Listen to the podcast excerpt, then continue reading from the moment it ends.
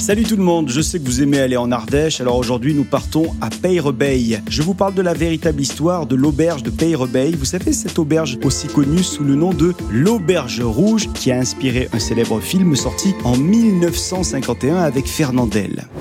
Nous sommes donc dans la petite bourgade de Lanars, située en Ardèche. Nous sommes au milieu du 19e siècle avec un couple de fermiers qui viennent se marier et leur rêve c'est d'ouvrir une auberge. L'histoire commence bien, sauf que le rêve se transforme rapidement en cauchemar. Le 26 octobre 1831, un homme est retrouvé mort sur les berges de l'Allier à 10 km de la fameuse auberge. La victime, c'est un certain Jean-Antoine, un éleveur du coin.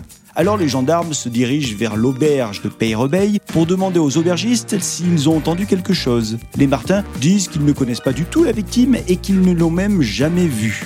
Pas de bol pour eux, il y a un voisin qui fait une déclaration contraire dans laquelle il dit que la victime a dormi chez les Martins et qu'il a même vu passer l'employé des Martins avec une charrette qui transportait un corps jusqu'à la rivière. Alors à partir de ce moment-là, la France tout entière vit au rythme de cette folle enquête. On suit pas à pas l'évolution de l'investigation et vous le savez sans doute, mais quand il y a une affaire juteuse, souvent arrivent de nombreux témoins. Des témoins qui ne sont pas toujours bien intentionnés et surtout des témoins qui ne sont pas toujours de véritables témoins. Le 18 juin 1833, le procès est officiellement ouvert à Privas devant la cour d'assises de l'Ardèche. À la barre, plus de 100 témoins qui défilent pour dire ce qu'ils ont vu ou plutôt ce dont ils ont entendu Et on entend de tout à la barre. Les cupides Martin détrousseraient très régulièrement leurs clients et ils feraient même disparaître leur corps. Pas seulement celui du pauvre Jean-Antoine, non, non. On parle désormais de 53 euh, disparitions. Certains paysans racontent même qu'ils auraient vu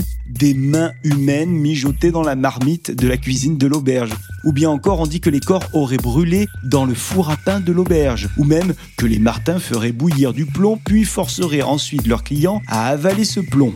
C'est donc un procès haut en couleur et finalement, le 24 juin 1833, les époux Martin et leurs domestiques, Rochette, sont condamnés à mort et le 2 octobre 1833, les accusés sont guillotinés devant leur auberge. Pourtant, les Martins et leurs domestiques ont été condamnés sans aucune preuve et il n'y a jamais eu d'aveu.